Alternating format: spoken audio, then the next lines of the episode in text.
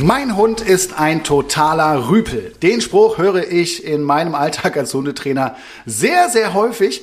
Doch woran liegt das? Pubertät, Charakter, falsche Erziehung oder alles zusammen? Was bedeutet eigentlich Rüpel?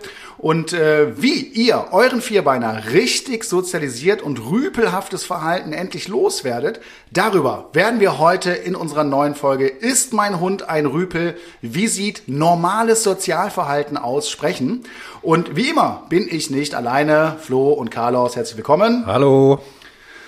Flo, sind Carlos und dir schon viele Hunderüpel begegnet? Ich störe mich so ein bisschen an dem Wort Hunderüpel, aber ich glaube, da versteht jeder, was gemeint ist. Mhm. Ja, definitiv, auf jeden Fall. Wir haben sogar eine ganze Truppe, sind alles, ist ein Wurf bei uns auf der Hundewiese und die dürfen auch immer frei rumlaufen und eigentlich machen, was sie wollen. Und wenn Carlos und ich da langlaufen, dann kommen die immer als Team und äh, haben den auch schon mal richtig gejagt und damals auch in, im Winter in seine Jacke reingebissen und kläffen die ganze Zeit rum.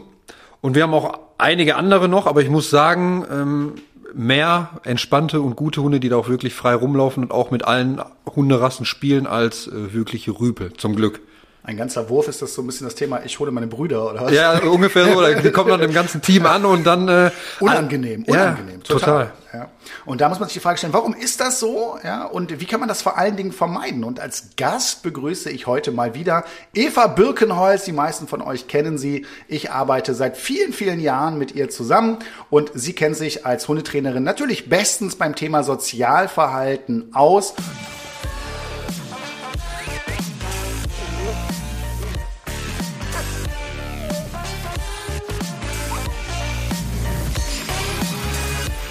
André, du kommst ja tagtäglich in sehr viel Kontakt mit Hunden und wahrscheinlich auch mit einigen Rüpeln.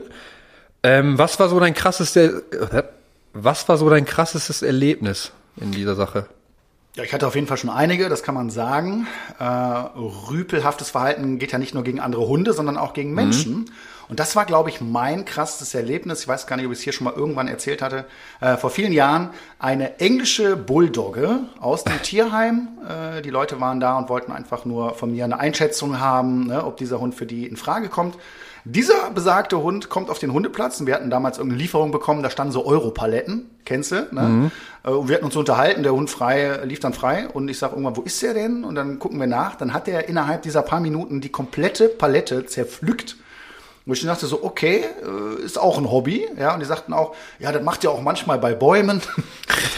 dann sage ich, okay, komm, wir testen den mal weiter aus. Und dann waren wir so ein bisschen spazieren und ähm, aus dem Nichts, und das ist das Problem, ich gehe immer davon aus, dass ich auch mal angegriffen werde, das passiert auch, aber dann rechne ich damit. Und das war so der erste Fall, wo ich nicht damit gerechnet habe und der von jetzt auf gleich äh, einfach äh, mir mit einem äh, Bulldoggen äh, mäßigen Sprung in, äh, wie soll ich es ausdrücken? Deine Weichteile. Einen sehr, sehr empfindlichen Bereich meines Körpers äh, sich äh, quasi an meine Hose äh, festgeklammert hat und den Kopf geschüttelt hat.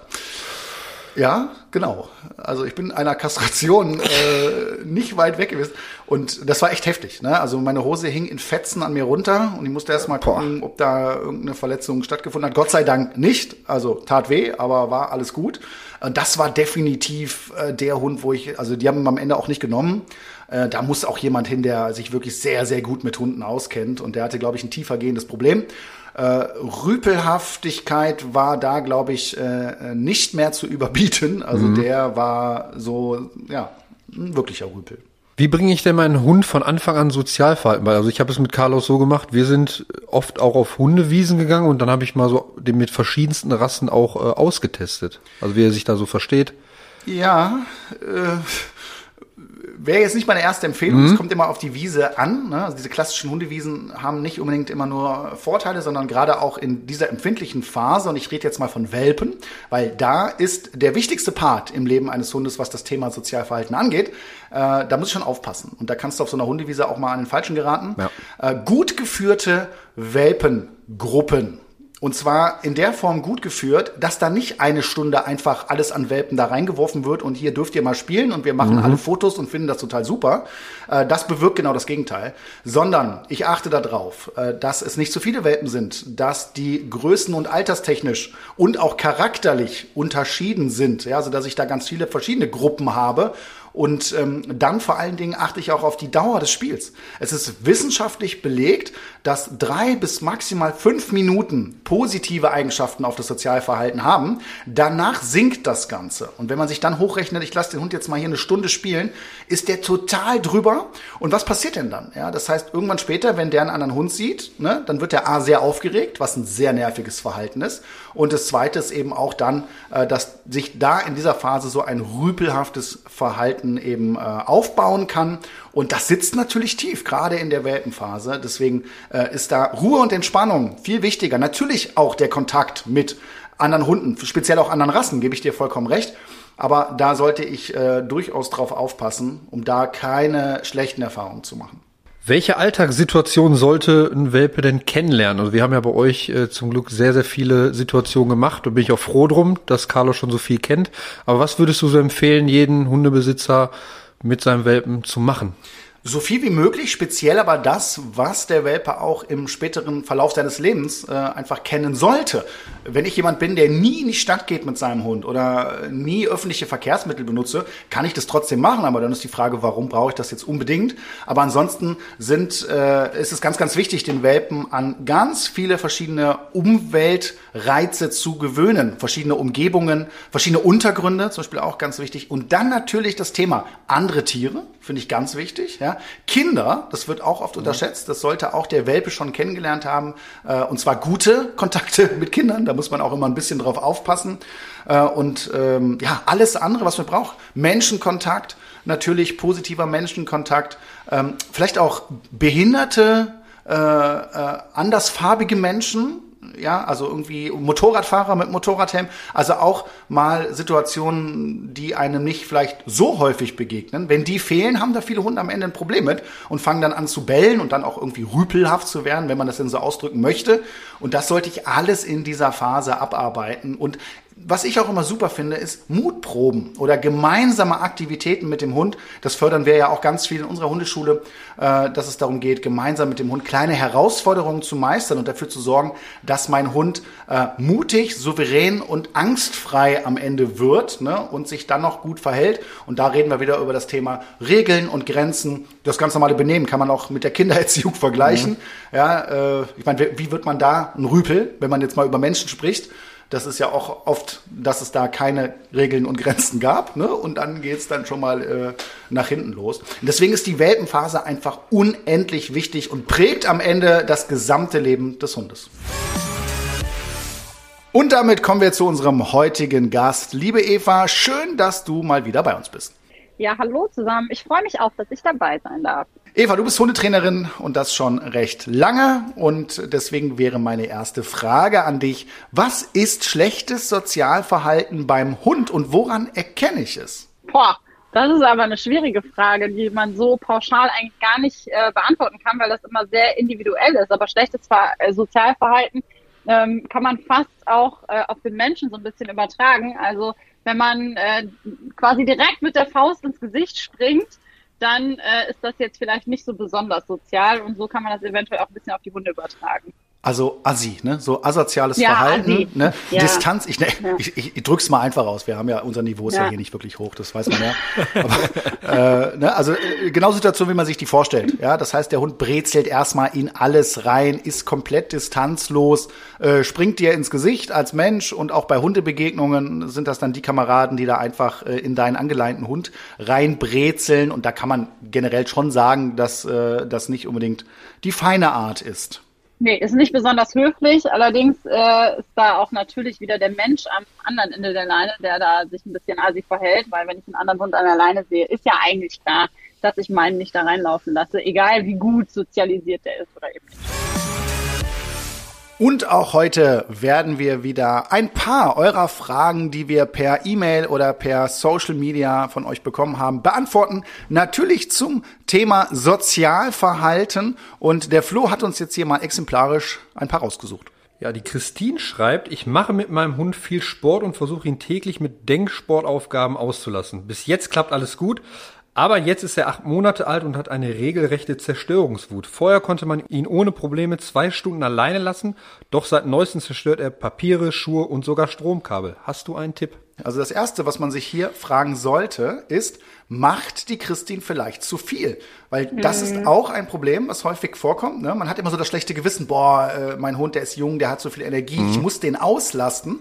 Äh, das kann aber auch genau zum Gegenteil führen, ja? dass der einfach nervös wird, nicht genug Ruhephasen hat. Diese Ruhephasen sind unglaublich wichtig für Hunde. Und mit acht Monaten ist der Kamerad natürlich auch wahrscheinlich äh, schon ganz gut in der Pubertät oder gerade in der beginnenden Pubertät. Die und die Phase. ist ja äh, bekanntlich am schlimmsten. Ja? Also da haben wir die Umbauarbeiten, die im Kopf stattfinden und ähm, dann kann es natürlich auch daran liegen, das kann ich jetzt an der Frage hier nicht, nicht einschätzen, aber die Frage sollte sich die Christine auf jeden Fall mal stellen, oder Eva?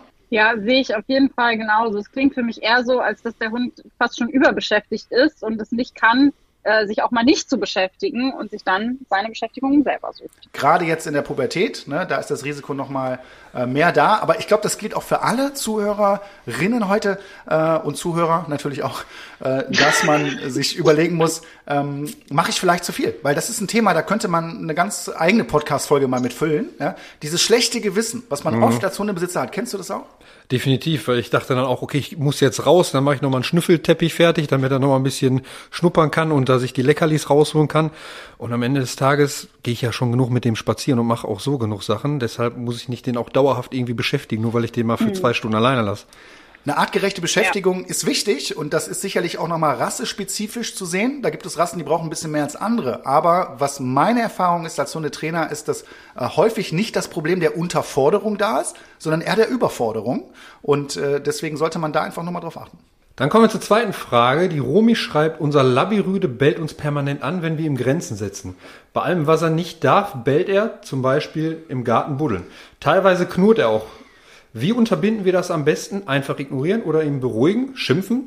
Ja, wenn ich das im Gartenbuddeln einfach ignoriere, kannst, du dir vorstellen, wie der Garten irgendwann aussieht. Ähm, also das ist natürlich jetzt äh, nicht so leicht zu beantworten. Ich gehe davon aus, dass die Romi da nicht durchdringt, beziehungsweise der Labirüde die Grenzen nicht so richtig akzeptiert und das dann dementsprechend er zu so einer Art Übersprungshandlung führt ne, und er dann anbellt, vielleicht auch frustriert wird, weil die Kommunikation vielleicht in diesem Moment nicht so klar ist. Jetzt ist auch die Frage, wenn Romi nur in diesen Situationen, wo sie etwas stört, anfängt, äh, dem Rüden da Grenzen zu setzen, ähm, dann kann es oft problematisch sein. Ich muss mir auch gerade diese Akzeptanz und die Korrektur aufbauen. Und zwar einmal mit Körpersprache natürlich und mit gewissen Techniken, aber auch äh, mein äh, generelles Verhalten zu Hause, also Hausregeln. Darf der zum Beispiel alles? Ne? Der darf, der hat Zugang zu allem, der darf auf die Couch, der darf, äh, wird immer gestreichelt, bekommt immer Aufmerksamkeit. Und dann will ich aber bestimmte Dinge nicht. Das ist sehr schwer für so einen Hund zu verstehen. Und deswegen würde ich erstmal da ansetzen, ja, um zu schauen, gibt es da vielleicht Potenzial, was ich verändern kann, damit ich dann auch in solchen Situationen leichter an ihn rankomme. Dann kommen wir zur letzten Frage. Der Markus möchte wissen, unser Hund ist sehr wild und springt gerne hoch. Unser kleiner Sohn ist drei und den findet er richtig super. Leider wirft er ihn regelmäßig um, wenn er sich freut, ihn zu sehen. Gefühl für den eigenen Körper ist gleich null. Wie sorge ich dafür, dass er nicht regelmäßig mein Kind vor Freude umwirft? Schöne Frage. Efi, willst du? Du hast, du hast nee, bei Carlos auch trainiert, also Eva. Hab, ja, ich habe, ähm, also das ist auch äh, wieder so ein bisschen Akzeptanzthema, den Hund auszubremsen und Grenzen zu setzen. Äh, das ähm, geht so ein bisschen mit der Frage davor einher. Ne? Also wenn ich Grenzen setzen kann, dann kann ich auch da meinem Hund ähm, kommunizieren, dass er vielleicht ein bisschen langsamer ist.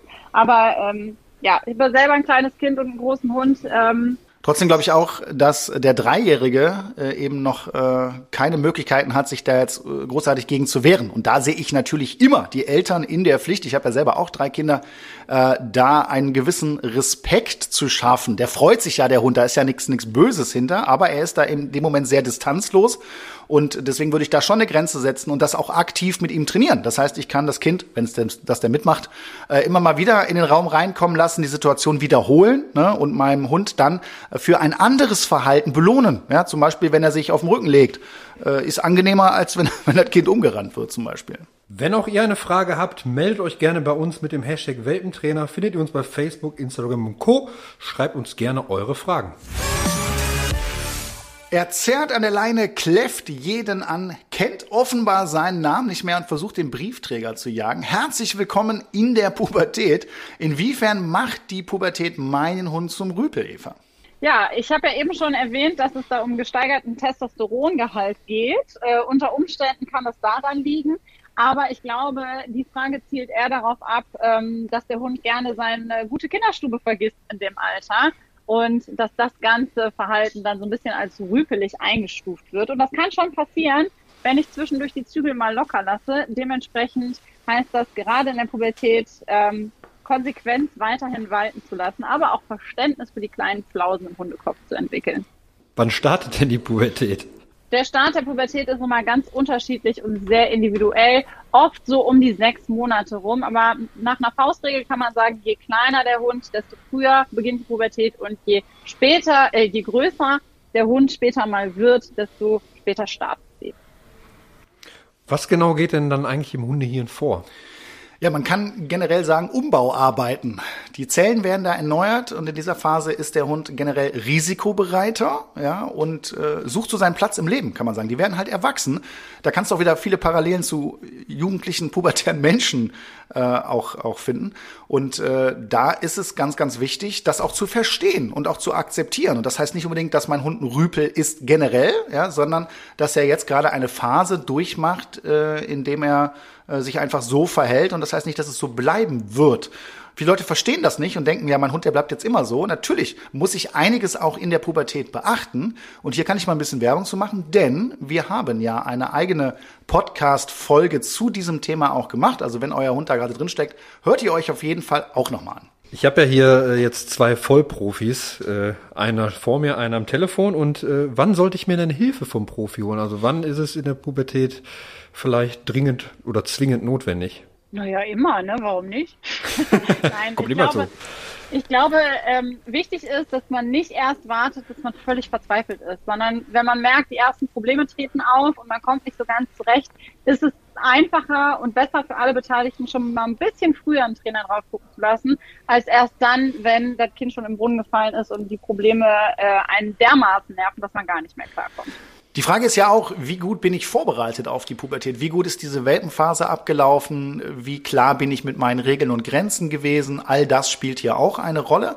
Aber was ich immer ganz wichtig finde, ist einfach die Aufklärung, dass der Mensch weiß, was jetzt gerade bei meinem Hund passiert und damit auch Verständnis aufbringt und seine Verhaltensweisen äh, etwas verändert. Das heißt, draußen zum Beispiel äh, nochmal die Trainingsleine einzusetzen, auch wenn die gar nicht mehr notwendig gewesen wäre, verschiedene Situationen zu vermeiden, dass ich gar nicht erst da reinkomme. Ich sage ja immer, immer so schön, ich kämpfe gegen nichts, was von alleine wieder verschwindet.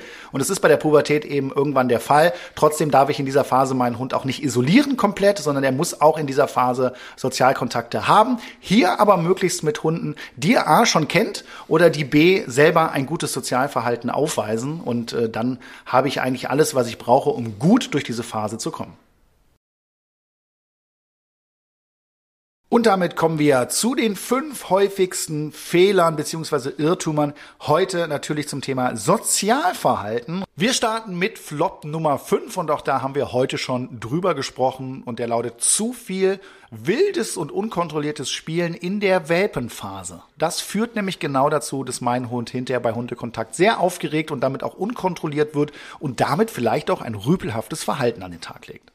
Flop Nummer vier ist seinen Hund einfach in Hundebegegnungen reinzimmern lassen oder auch in diese Anpirschhaltung gehen zu lassen und dann einfach losstarten zu lassen und in jeden Hund, der da gerade um die Ecke kommt, egal ob angeleint oder nicht, reinrennen zu lassen.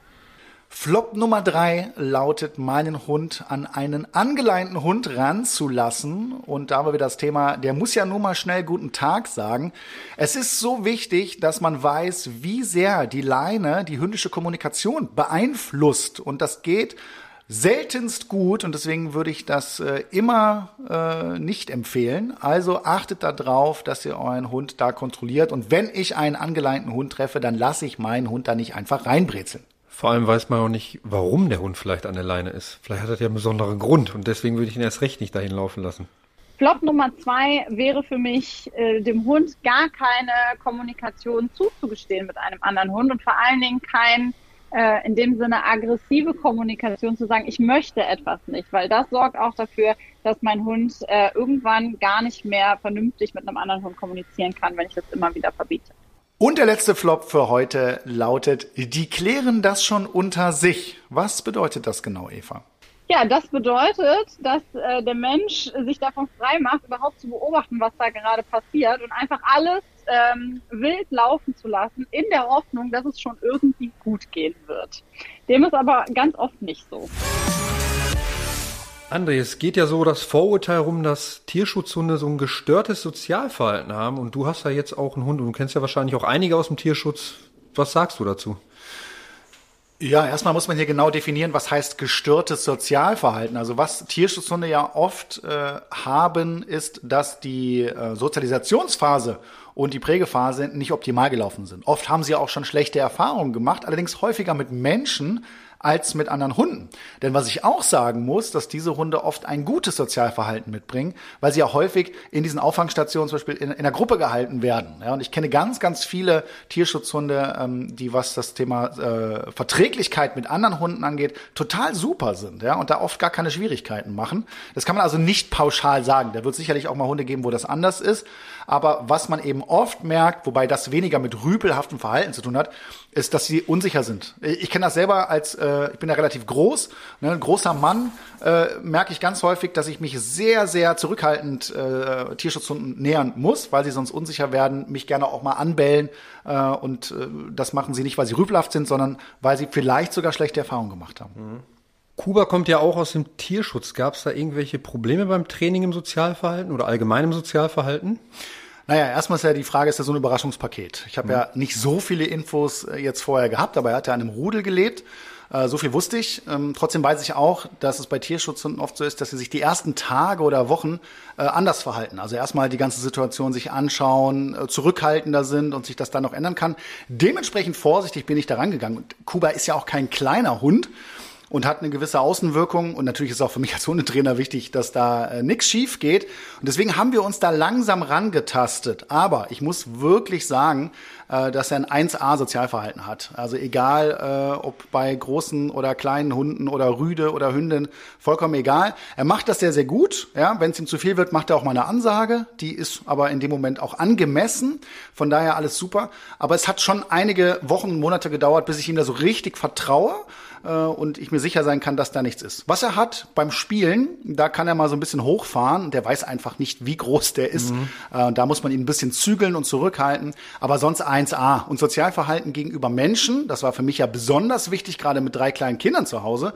Das ist schon etwas, wo man sich das irgendwie dreimal überlegen sollte, ob das passt. Habe ich ganz viel abgesichert und mich ganz langsam rangetastet. Muss aber sagen, äh, der Hund ist äh, so ein Seelchen, also wirklich so ein äh, toller Hund, wirklich belastbar, auch wenn mein kleiner Sohn da mal irgendwie auf dem rumturnt. Natürlich bin ich immer dabei, äh, aber da ist gar nichts. Der legt sich vor den auf den Rücken, der lässt sich von denen streicheln und auch bei fremden Menschen und Kindern ist es, du hast es ja selber auch erlebt, ja. äh, ist es kein Problem. Da bin ich natürlich sehr, sehr froh drüber und ähm, ich denke, dass es oft bei Tierschutzhunden genauso ist. Man sagt denen ja oft auch nach, dass das einfach so dankbare Hunde sind. Äh, irgendwie, das höre ich zumindest ganz oft mhm. von äh, Leuten, die einen Hund aus dem Tierschutz haben. Aber man darf es auch nicht unterschätzen. Oft bringen sie auch ein Paket mit und das erfordert Training. Und da muss man auch genau wissen, was man tut, weil ansonsten tust du so einem Hund auch keinen Gefallen. Und ähm, dann ist es oft problematischer als da, wo sie eigentlich herkommen. Habe ich auch schon erlebt. In der Kommunikation zwischen Hunden woran erkenne ich oder wann sollte ich vielleicht eingreifen, ähm, wenn es zu viel wird? Oder woran erkenne ich es, wenn es zu viel wird? Also spätestens dann, äh, wenn ein Hund sehr fordernd, sehr distanzlos auf den anderen losgeht und der andere ganz deutlich zeigt, das ist mir hier zu viel. Mhm. Ja, also ganz defensive Körpersprache, eher die Flucht. Ne, was ja oft sehr ansteckend ist, dass die anderen dann auch noch alle hinterherlaufen. Das ist so der denkbar schlechteste Moment oder die schlechteste Erfahrung für so einen Hund äh, ne, wenn die Route so ein bisschen eingeklemmt ist und der Hund mir einfach zeigt, ey, das ist mir hier gerade viel zu viel, dann sollte ich auch als Besitzer eingreifen und das Ganze hier an der Stelle stoppen. Aber nochmal auch die Situation, wenn der andere Hund äh, so einen Rüpelhund, so nenne ich es jetzt mal, äh, zurechtweist und dem sagt, pass mal auf, so benimmt man sich nicht, aber dabei eben nicht aggressiv wird, den Hund nicht beißt oder, oder sich draufstürzt, äh, dann ist das sicherlich eine Sache, die man auch nicht unterbinden muss. Und da mhm. kennt man auch, glaube ich, seinen eigenen Hund. Also ich wüsste es mittlerweile bei Kuba, äh, dass ich das zulassen kann, habe ihn auch schon einige Male im Training eingesetzt. Äh, und dann ist das eine sehr hilfreiche Geschichte. Und dann ist es äh, ganz wichtig, nicht zu verstehen, warum dann diese Menschen äh, den Hund korrigieren dafür, weil er zeigt ein ganz normales, sogar ein sehr gutes Verhalten.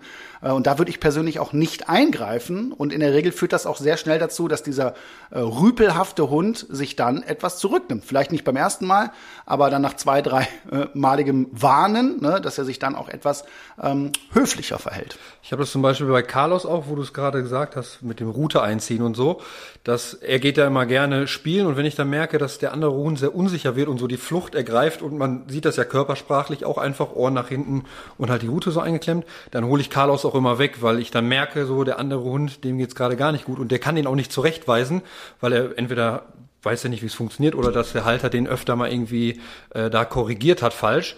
Und das finde ich auch extrem wichtig, das auch zu erkennen, wenn der eigene Hund auf einen so irgendwie oder den bedrängt. Total richtig, was du sagst. Und gerade unsichere Hunde sind da oft wie so ein Magnet. Ne? Wenn dann ja. andere Hunde merken, ach guck mal, der ist unsicher, dann gehen die da gerne mal nach, mhm. testen mal ein bisschen die Grenzen aus.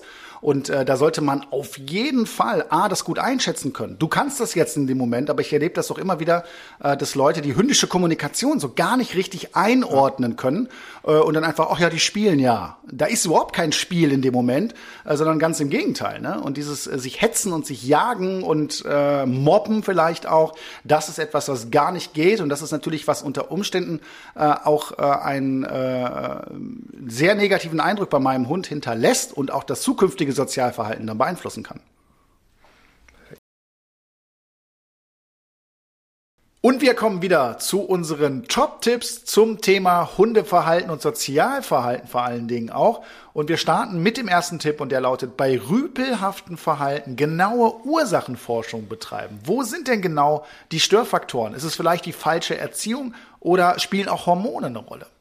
Und wir kommen zum nächsten Tipp und der lautet hündische Vorbilder suchen. Es gibt Hunde mit einem besonders guten Sozialverhalten, die sehr souverän sind und vor allen Dingen auch verhältnismäßig dem anderen sagen, wo hier die Grenzen sind. Und das kann meinem Hund auch in der Erziehung äh, und was das Sozialverhalten angeht schon sehr weiterhelfen. Und der nächste Tipp, gute Welpenschule. Und da bin ich sehr, sehr froh, dass äh, Carlos und ich in einer sehr, sehr guten waren mit den verschiedensten Hunden. Und da waren wirklich alle Charaktere und verschiedene Rassen dabei. Und das tat Carlos auf jeden Fall im Sozialverhalten sehr, sehr gut und kann ich auch nur jeden ans Herz legen, sowas zu machen.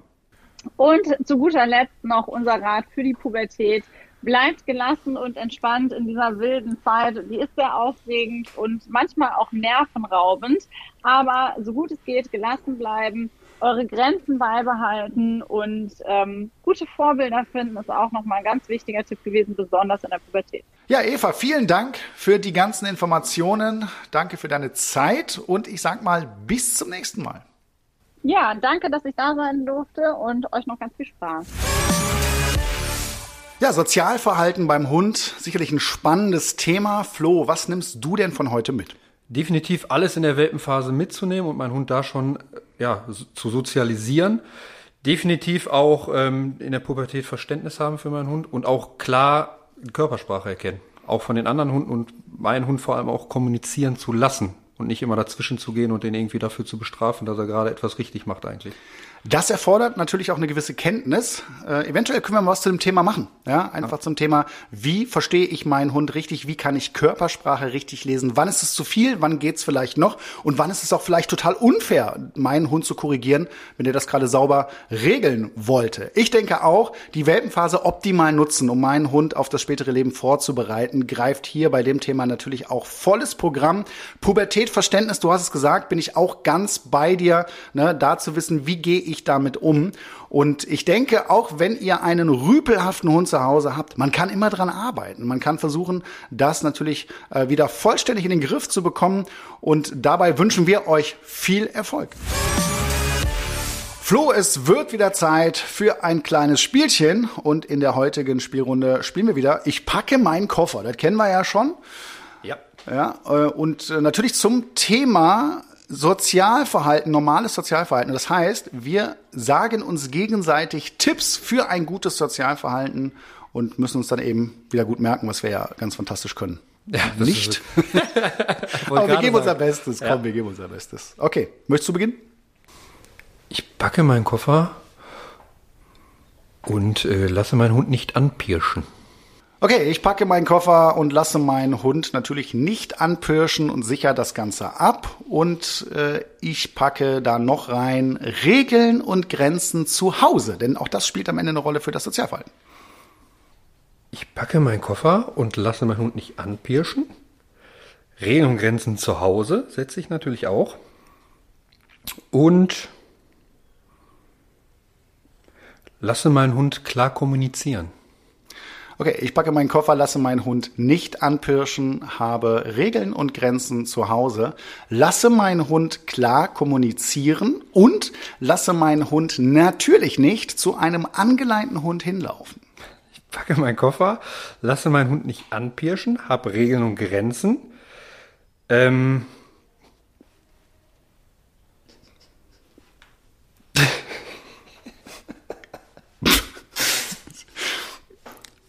Warte, was habe ich gerade nochmal gesagt?